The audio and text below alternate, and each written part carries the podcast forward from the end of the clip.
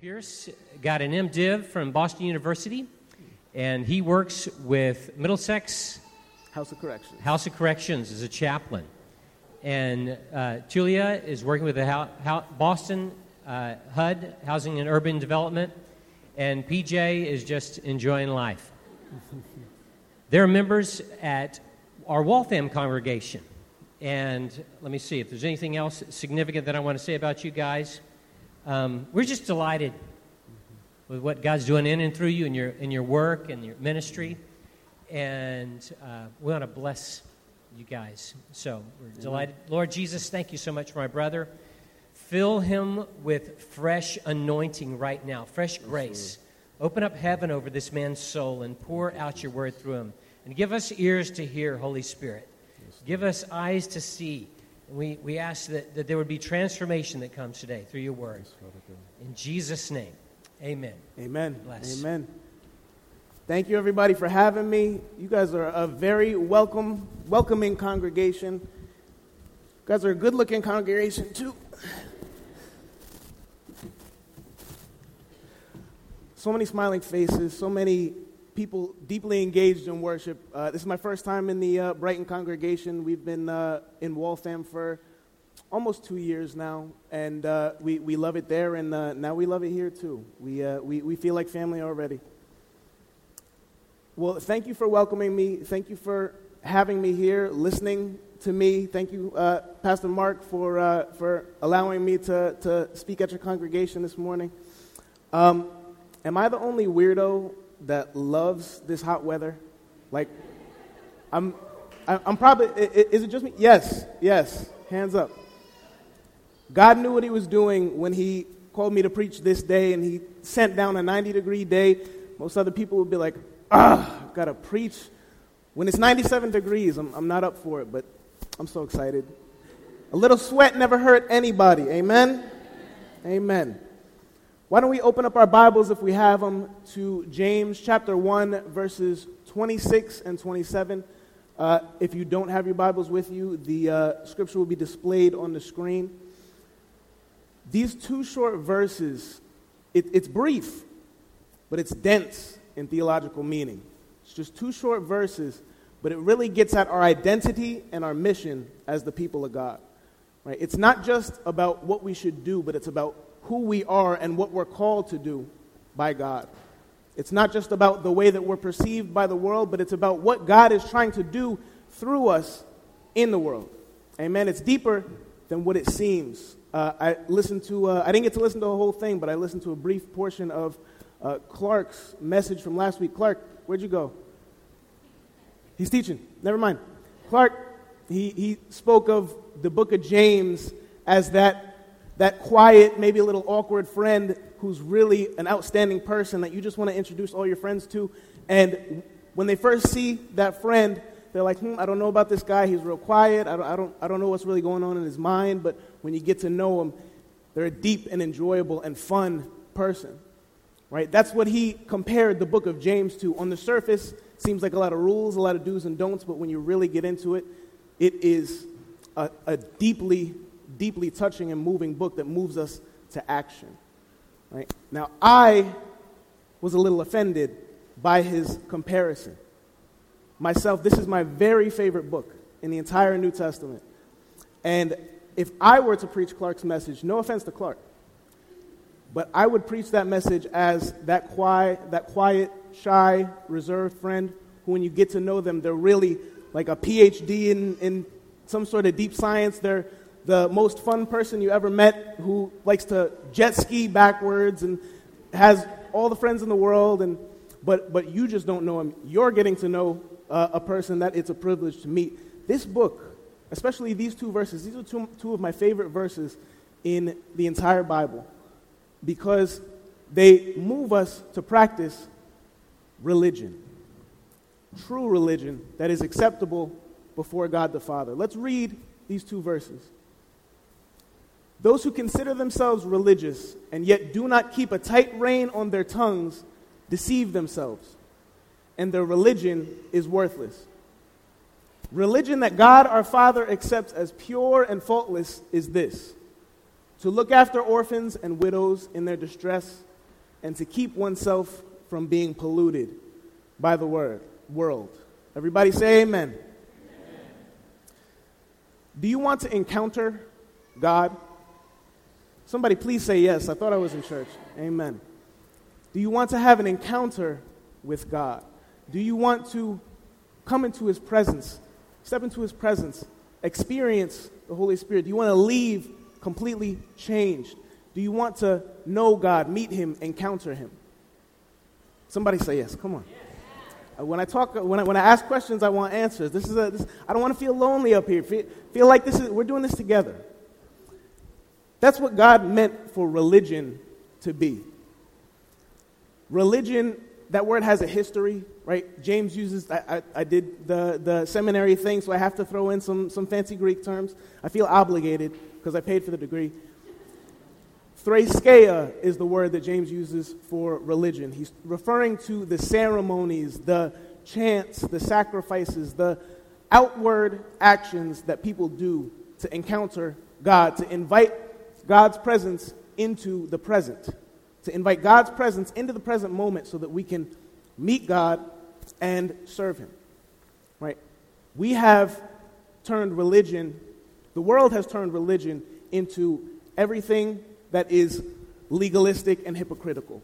When we hear religion today in our churches, we think legalism. We think, oh no, we, we don't want to be religious. We want to be faithful. We don't want to be religious. We want to be people who believe in Jesus. But religion is not a dirty word. It's in the Bible, and it's not spoken of negatively. Religion is something that's good. Somebody say, I want to be religious. Say it again louder. Amen. You can say amen and hallelujah whenever you want. You, you don't have to wait for me to, whenever you want. And, yeah, there it is. You sound like a Christian. We want to glorify God with our religion. Right? James is trying to teach us what he meant, what God meant for religion to be. Right? I've come up with the Van Dunk dictionary definition of religion. It is outward actions that bring people into an awareness of God so that they can serve Him. I'll say that again. Religion, in my understanding, is outward actions that bring people into an awareness of God so that they can serve Him. It's what we do with our hands and feet, it's what we enact in our lives, right? Now, it's very easy to take those actions and empty them of their spiritual value. It's very easy to go through the motions of faith, of Christianity, of church, and leave unchanged. It's very easy not to practice pure, acceptable religion before God the Father as James prescribes. However, what James is trying to get us to understand is that religion is a good and godly thing that we want to practice. Right? Now, pure religion, according to these two, two verses, if we could put them back up on the screen, according to these two verses, I see three areas where true religion is enacted the tongue, the hands, and the heart. Can you say that with me? The tongue, the hands, and the heart. Let's say it one time all together. The tongue, the hands, and the heart. Amen. Everybody, stick out your tongue. We're going to embody this. Stick out your tongue. I know your mother probably told you it was rude to stick out your tongue at people, but the preacher told you to do it, so go ahead and do it. Stick out your tongue. Wave your hands, wiggle your fingers, high five somebody. High five. Double five somebody. And the heart. Put your hand on your chest. Feel your heartbeat. Tim looks like he's been working out. I don't know if he can feel his heartbeat through his chest. Pectorals are thick. I see him, Tim. You might have to just go ahead, put your finger in your neck, find your pulse, get in connection with that heartbeat. The tongue, the hands, and the heart. Right, verse 26, let's pull that, that verse right back up. Verse 26 is speaking about keeping a tight rein on our tongues, bridling the tongue, controlling it, and making it say what God calls us to say, and not anything else. Verse 27 speaks of the hands and the heart, caring after orphans and widows, using our hands to care for the most vulnerable in our society, to do something on behalf of God to advance his kingdom. and the heart, to keep oneself unstained, unpolluted by the sin, the suffering, the death, the evil that lurks in our world, that characterizes the world around us, to guard our hearts from allowing those things to infect our hearts and seep in where the Word of God should remain and should dominate. The hand, the tongue, the hands, and the heart. If there's one thing you're going to go home saying today, it's the tongue, the hands, and the heart. Amen. 20, uh, verse 26, the tongue.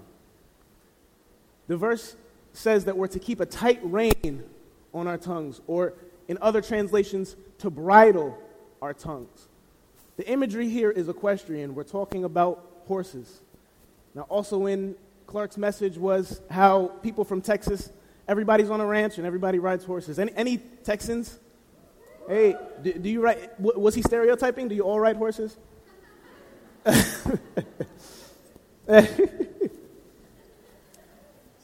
right? James is comparing the tongue to this large, powerful animal. Right? The typical horse, I have Google, I looked it up, probably six feet tall, about eight feet long, maybe 600 pounds. It's a powerful animal. Right?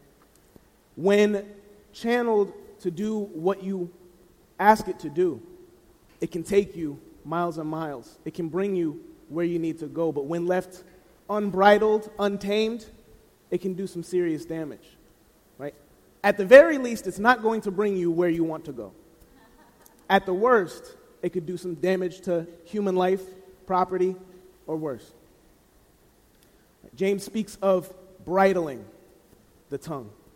The first thing I think of when I think of when I read that verse is making sure that the horse doesn't go where you don't want it to go. Reining it in, making it stop when it wants to run off. And I compare that to bridling our tongues, making sure that we don't say what we're not supposed to say, reining in what we want to say. Right? How many, when they are irritated or frustrated, want to allow their tongues to run off wherever they want to go? Now, I know when I am lied to, stole from, cheated, taken advantage of, when I am frustrated and irritated, there are some ungodly words that reach the tip of my tongue. Amen. Somebody say amen. Please tell me I'm not the only one. Is anybody like me where there are thoughts that want to get translated into words that shouldn't? Right? James is calling us to rein in our tongues, right? With a horse, you literally pull on the reins. There are times where we need to pull on the reins of our tongues and make sure we don't say the first thing that comes to our mind in our flesh. Amen? Why? Now, one thing we're going to see over and over in James is he's prescribing actions for us to take, but it's not just to be doing something or not to be doing something. There's deeper meaning behind all of it. It all ties into our identity and our mission as the people of God, right? So, why not say whatever comes to our mouth, whatever comes to our mind, right? Because if we're speaking hatred, if we're speaking out of rage, if we're speaking out of malice or dishonesty, right, we're, con- we're contradicting the mission that God has called us to, to speak life and truth and hope into people's lives and situations. Somebody say amen. God is calling us to say one thing, but if we go and say the opposite, what is contrary to God's character and contract, contrary to our identity as the people of God, right, we're working against ourselves and we're working against the God that we serve. Does anybody want to work against God? You guys are getting this. Right? We want to make what our words say match what God's word is to this world. We don't want to speak what the enemy wants to feed this world. We don't want to speak the, the evil and sin and malice that this world wants to infect us with. Amen? Right? We need to restrain our tongue to match God's identity that He has prescribed for us and the mission that He has given us to speak life and hope. Now, you don't just bridle a horse to make it stop. If all the horse ever did was stop, you'd never get anywhere. Right? You bridle a horse also to make it go. You flick the reins on the horse to make it speed off and to make it go where you want it to go. In the same way, we don't just bridle and control our tongues to make sure that we don't say what's wrong, but we got to make sure we say what's right. We got to make sure we say what's right. In this culture that we have today of keeping quiet about our faith, of it's okay if you're a Christian as long as you do it on Sundays from 10:30 till about noon. If you want to go over a couple minutes, that's fine, or if you want to end a few minutes, that's fine. But make sure that it doesn't get into Monday. Make sure that you can, you can talk about your faith. You can say, I'm a Christian, but make sure you don't try and convince anybody else. Make sure that it's just within yourself. Your relationship with God is for you, but not for this world or this community.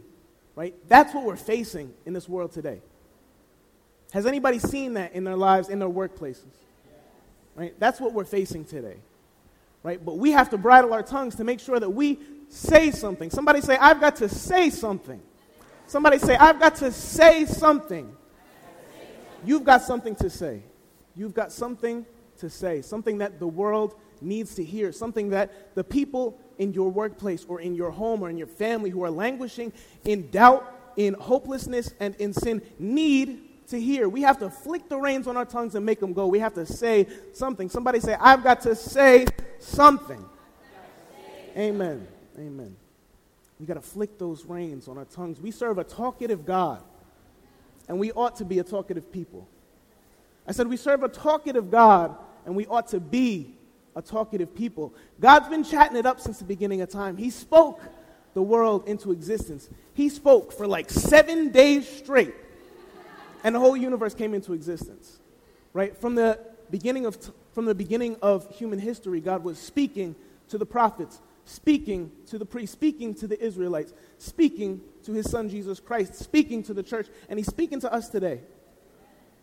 Now, we've got to have ears to listen, but we've got to have tongues to speak that word to the people around us. Amen? Stick out your tongue one more time. Use it, please. My, uh, my son, I think he's somewhere in here, he's, uh, he's learning all his body parts and he's, he's doing these cute things. And he, he does this cute thing where he just sticks out his tongue. He'll say, Tongue, ah. And I probably, me and Tuli should probably tell him to stop. We should probably teach him. That's, that's rude, but it's just too cute, so we just do it right back. where I got the idea for all of this. Right? We serve a talkative God. We serve a talkative God, and we ought to be a talkative people. We shouldn't keep quiet about the word that God has placed on our hearts. We've got to say something. We've got to proclaim the gospel in situations where people are lacking hope, where people are lacking truth, where people are lacking understanding. We have to say something. Now, the verse says that acceptable religion before God the Father is outspoken. Acceptable religion is outspoken. But outspoken religion is not always socially acceptable. I said acceptable religion before God is outspoken. But outspoken religion is not always socially acceptable. So you will run up against opposition.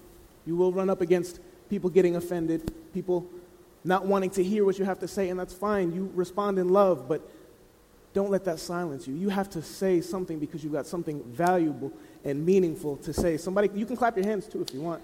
If, if, if the word resonates with you, you can, you, can make, you can say something. The words that we preach are powerful, right? The songs that we sing have significance. We need to say something. The hands. Lift them up one more time. High, some, high, five, some, high five somebody else. Second row. Mm, mm, mm, sorry. The hands. Right, verse 27 says that God is calling us to look after the orphans and the widows of our society. We're called to care for the vulnerable, defend those who are defenseless, to love those who have been used and abused by this world. Why? We're getting at deeper realities, deeper divine realities that God has caused to come into effect in our world. Why are we called to care for the vulnerable? It's not just to be nice people. It's not just to do something good and look good for people. Why? because it's in God's character and we're God's people, we're God's children. Right? It's just who God is, it's just what God does, and it should be who we are and what we do. It should be natural for us. God has called us to care for the vulnerable. God has been doing this since the beginning of human history. He chose Israel, a small, weak, defenseless people, and became their protector, their defender, their savior. Broke them out of slavery in Egypt, right? rose them to prominence, gave them the power that they needed to protect themselves, and gave them his love and his grace. Right? God's been doing this since the beginning of time. There's a passage in Isaiah 58 where the people are coming before God saying, God, why aren't you blessing us? God, why are we having famine and drought? God, why aren't, don't, why aren't we prospering? Why aren't you blessing us, God? We've been doing what we're supposed to do. We have been fasting, we've been sacrificing animals, we've been doing this and that that we feel like we're supposed to do. Or, in translated into modern terms, we've been coming to church every Sunday, we memorize the memory verses, we sang all the songs. God, why aren't you blessing us? Here's God's reply in Isaiah chapter 58, starting with verse 5. Is this the kind of fast I have chosen? Only a day for people to humble themselves? Is it only for a bowing of one's head like a reed and for lying in sackcloths and ashes? Is this what you call a fast, a day acceptable to the Lord? Is this what I really asked of you, all these rites and rituals? Verse 6 Is, it not the kind, is this not the kind of fasting I have chosen? To loosen the chains of injustice. Somebody clap your hands if that's who you want to be and untie the cords of the yoke, to set the oppressed free. Amen. And break every yoke. Is it not to share your food with the hungry? How many people have food rotting in their fridge and hungry people down the street? Is it not to share your food with the hungry and to provide the poor wanderer with shelter when you see the naked to clothe them and not to turn away from your own flesh and blood? Then your light will break forth like the dawn and your healing will quickly appear. How many need to be healed? Then your righteousness will go before you, and the glory of the Lord will be your rear guard. Then you will call, and the Lord will answer. I want an answer from the Lord. I don't know about you. You will cry for help, and he will say, Here I am. If you do away with the yoke of oppression, with the pointing of the finger and malicious talk, and if you spend yourselves on behalf of the hungry and satisfy the needs of the oppressed, then your light will rise in the darkness. I want to light up this world and your night will become like the noonday. The Lord will guide you always, and He will satisfy your needs in a sun scorched land appropriate for a 97 degree day, and will strengthen your frame. You will be a well watered garden like a spring whose waters never fail. That's religion. That's religion. That's what God has called us to. Somebody say, I want to be religious. Somebody say it louder. I want to be religious. Amen. God has called us to be people who care for orphans and widows and the hungry and the poor. Right? You can't be religious and have idle hands. It's clear in the scriptures. You can't be religious and have idle hands. Right? We're called to care for the orphans and widows. There may be orphans and widows among us today. These people offer incredible gifts and blessings to our congregation to our community, to our world. They are people loved of God and given strengths and abilities. But when they have needs, they present a beautiful opportunity to practice religion, to encounter God. When we meet those needs, we meet God. Somebody please say amen.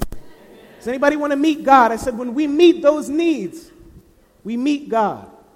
Does anybody want to meet God?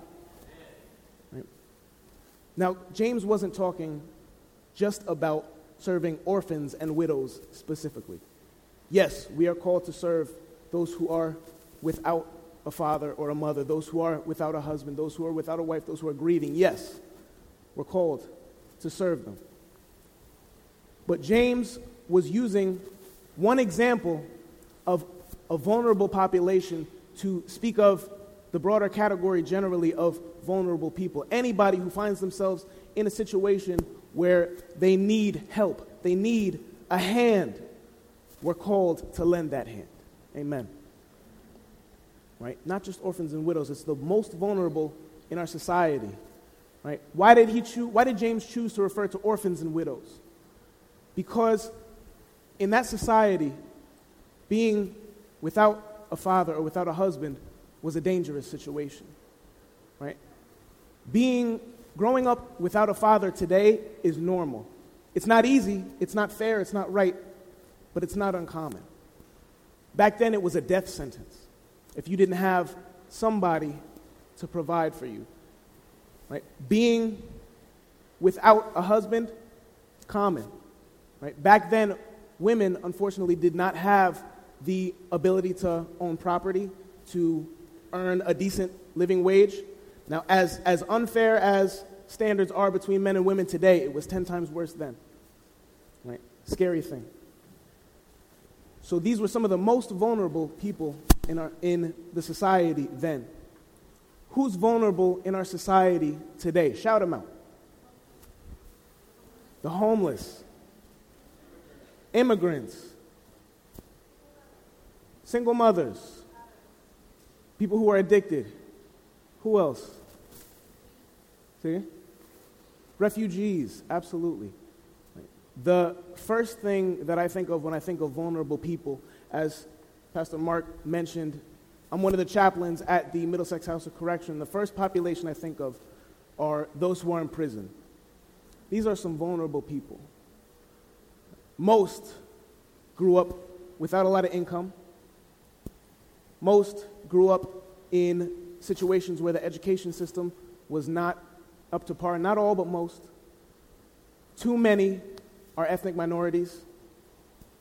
Too many don't have the education and the re- didn't have the education and the resources that they needed to succeed in life, which drove them to do whatever they did to end up in Billerica in the Middlesex House of Corrections. And at that point, they had what little dignity, property, and family connection they had either stripped from them or severely diminished. Now, whether or not they deserved what they got is not the point here. The point is they are in a vulnerable state. Right? We are called to serve the vulnerable.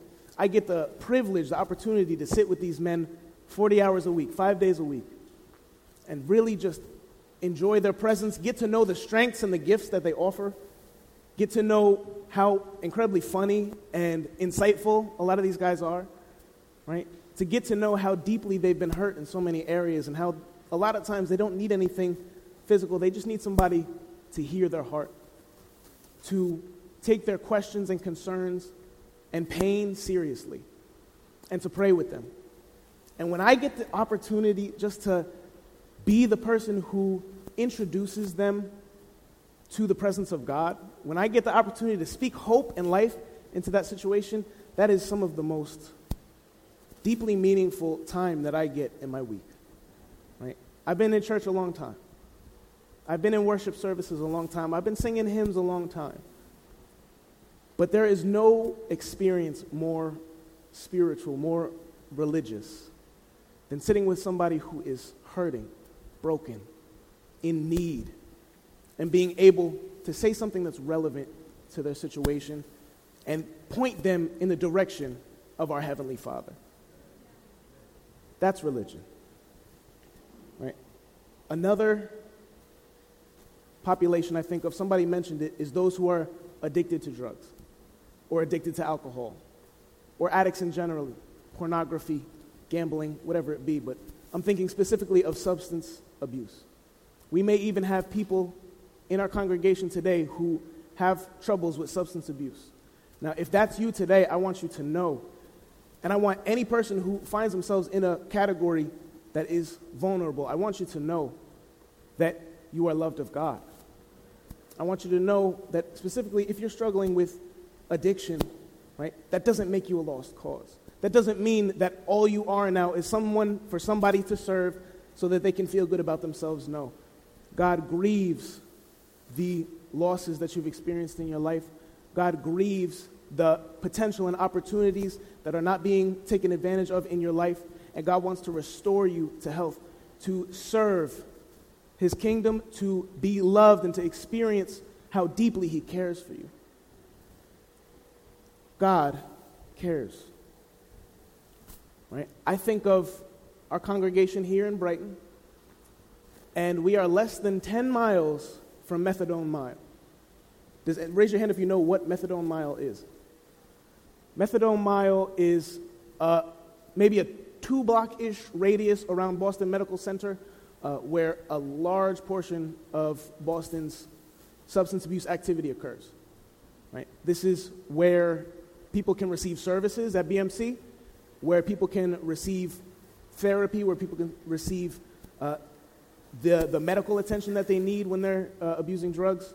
But it's also a place where a lot of people deal drugs, where a lot of people use drugs, where a lot of people overdose and die from using drugs. We're less than 10 miles.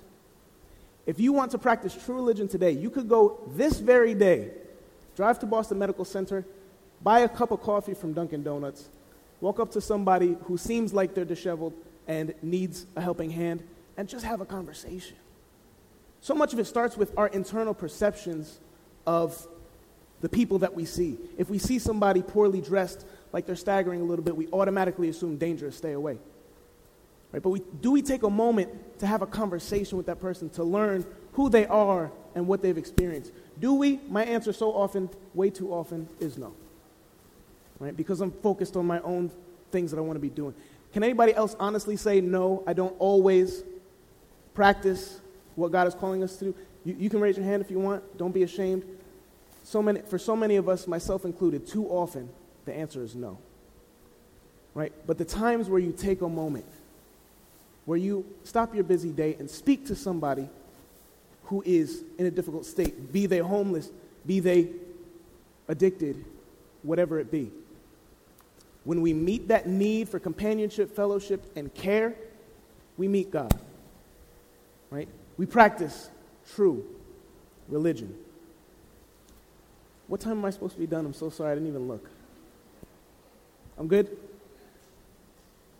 We can't be too prideful to put ourselves in that vulnerable category. When we are too closed off to allow anybody in to meet our needs, how many have needs? How many have needs? If your hand's not up, you must be a really self sufficient person. How many have needs? I have needs, whether or not I want to admit it, but I'm the all set type. I'm the, you know, uh, how can I help you? You know, I've got it all together. How can I help you? That's, that's, that's one of my faults. And when I do that, I deny somebody else the opportunity to meet my need and thus practice their true religion and meet God. So when you're not vulnerable before people, when you can't admit, hey, I don't have enough food in the fridge this month. Hey, I'm struggling with addiction to pornography and I really need somebody to talk about that with. Hey, I really just need companionship. I'm lonely and I, I feel a little depressed. When you don't express that to trusted people of God so that you can have that, meet you, that need met, you deny somebody the opportunity to meet God, to encounter God, to pr- practice true religion. So we need to be vulnerable, right? It's not just the people whose sins and vices are visible who need help and care, who need a helping hand, right? Let's bring it into the suburbs.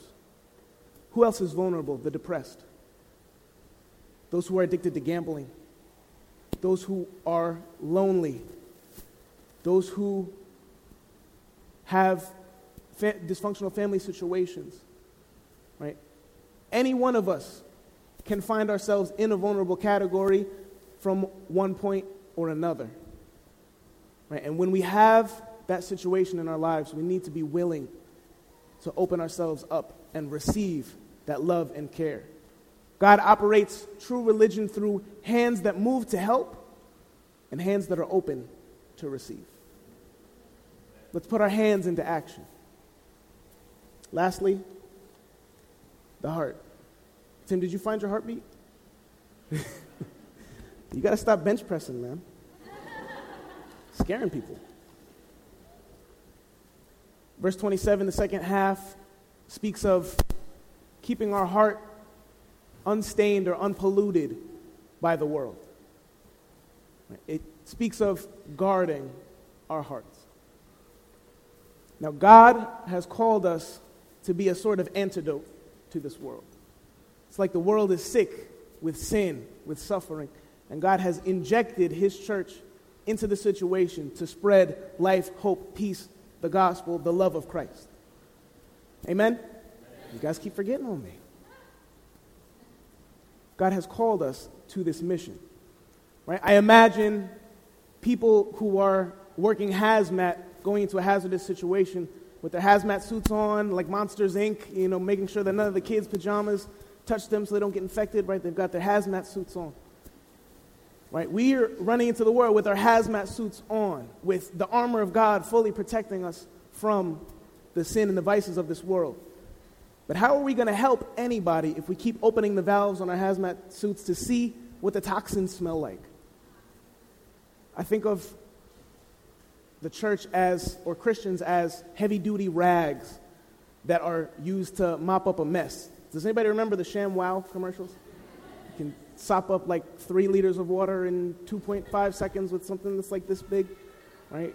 We're holy ShamWows, sopping up the filth and nastiness that is in this world and redeeming it for the purposes of the kingdom of God. Right? But if we're filled with dirty water ourselves, who are we going to clean? What are we going to clean?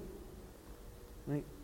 We need to guard our hearts, to protect ourselves from what is in this world that contaminates it. Right? We need to be cleansed. We can't cleanse ourselves. Now, we were all, and many of us still are, in a situation where we have a lot of pollutants in ourselves, in our hearts. I can count myself in that category. God is still cleansing me. Is anybody being cleansed this very day? God is still cleansing us so that we can help cleanse others, so that we can participate in His mission in this world to bring purity, to bring hope, and to bring love. God cleansed us so that we can clean others. But we're ineffective in that task if we are polluted by the same things that the world is polluted with. If we are infected with the same disease of sin that this world is. So God calls us to keep ourselves unpolluted by the world. Other versions of the scripture say unstained from the world, right? But God is a holy stain remover. Amen. God is a holy launderer that is cleaning us so that we can clothe the world with Christ. Somebody say amen. We have to guard our heart and keep the rhythms of our heart in line with the rhythm of God's heart. Right? We need to spend time in His presence. We need to hear what His word is for our life and for the lives of those around us, and for our community and for our world. Right? We need to hear God's heart. We need to understand who He is, who we're called to be, and what we're supposed to do in response. Right? We need to guard our heart and keep in rhythm with God's heart. How do we do that? We're doing it right now. Spend time with the people of God. Spend time in His body. Right? We are all hands, feet, hearts, tongues, heads, whatever. We're all in the body, and we need to spend time together with other members of that body, with our brothers and sisters in Christ, so that we can meet God together. Prayer, reading scripture, worshiping, fellowshipping, get in tune with God's heart that way. We need to know who God is and what His heart is so that we can guard our hearts against things that are not of Him, the heart. Put your hand on your heart one more time. Pure religion that is acceptable before God the Father operates through what? The tongue, the hands, and the heart. If I could have the band come up. Does anybody want to be religious today? Does anybody want to be religious today? Does anybody want to use their tongues to honor God today? Does anybody want to make their speech line up with God's speech? Make what they say line up with what God says? Does anybody want to speak the gospel to people who need it? Does anybody want to encounter God? Practice true religion You can keep saying yes. We're getting excited. We're, we're, we're leaving this place like kids hyped up on sugar. We're going to bless somebody today. Amen? This is not something to think about, this is something to put into action. Amen. There will be times and situations this day, this week, this month where you can encounter God by practicing religion. Does anybody want to be religious?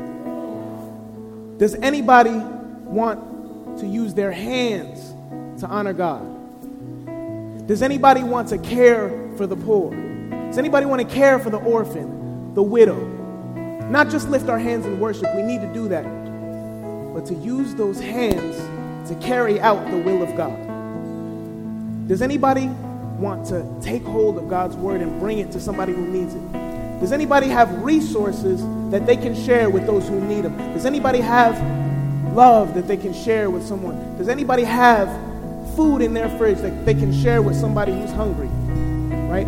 We're called to shine the light of God in this world. We can't do that if we stay in the four walls of the church. We are the church. Yep. We're called to go out into this community. Stand to your feet, please. We're called to go into this community, go into Brighton, into Boston, wherever we find ourselves, our workplaces, our families, our homes. We're called to do something. Somebody say, I've got to do something. Somebody say, I've got to say something. We're called to guard our hearts, keep them pure, right? align them with what God has for us and for this world. We're called to keep the evil out of our hearts so that we can spread the good, spread the light, spread the love. Who wants to be religious? We're going to take a moment as we sing the next few songs to respond. We need to meditate for a moment on what God is calling me to do, what God is calling you to do. Point to yourself and say, God's calling me. God's got something for you to do. What is it today? What is it this week? God's got something for you to say. What is it today? What is it this week? God's got something that wants to seep into your heart that you need to block. What is it today? What is it this week? What is it for me? We also need to reflect on what is it for us? Christianity, faith, it's not just me and God. It's not just you and God. It's us together. What, what is God calling the church to do? What is God calling Antioch Brighton to do? What is God calling Antioch New England to do? What is God calling all of his people everywhere to do? What's on your heart? What's on our heart? What's on God's heart? Now, don't take a moment in silence and serene reflection. Get excited about it. Amen. Somebody jump a little bit. Get excited. We're going to do something. We're going to do something. Let's sing.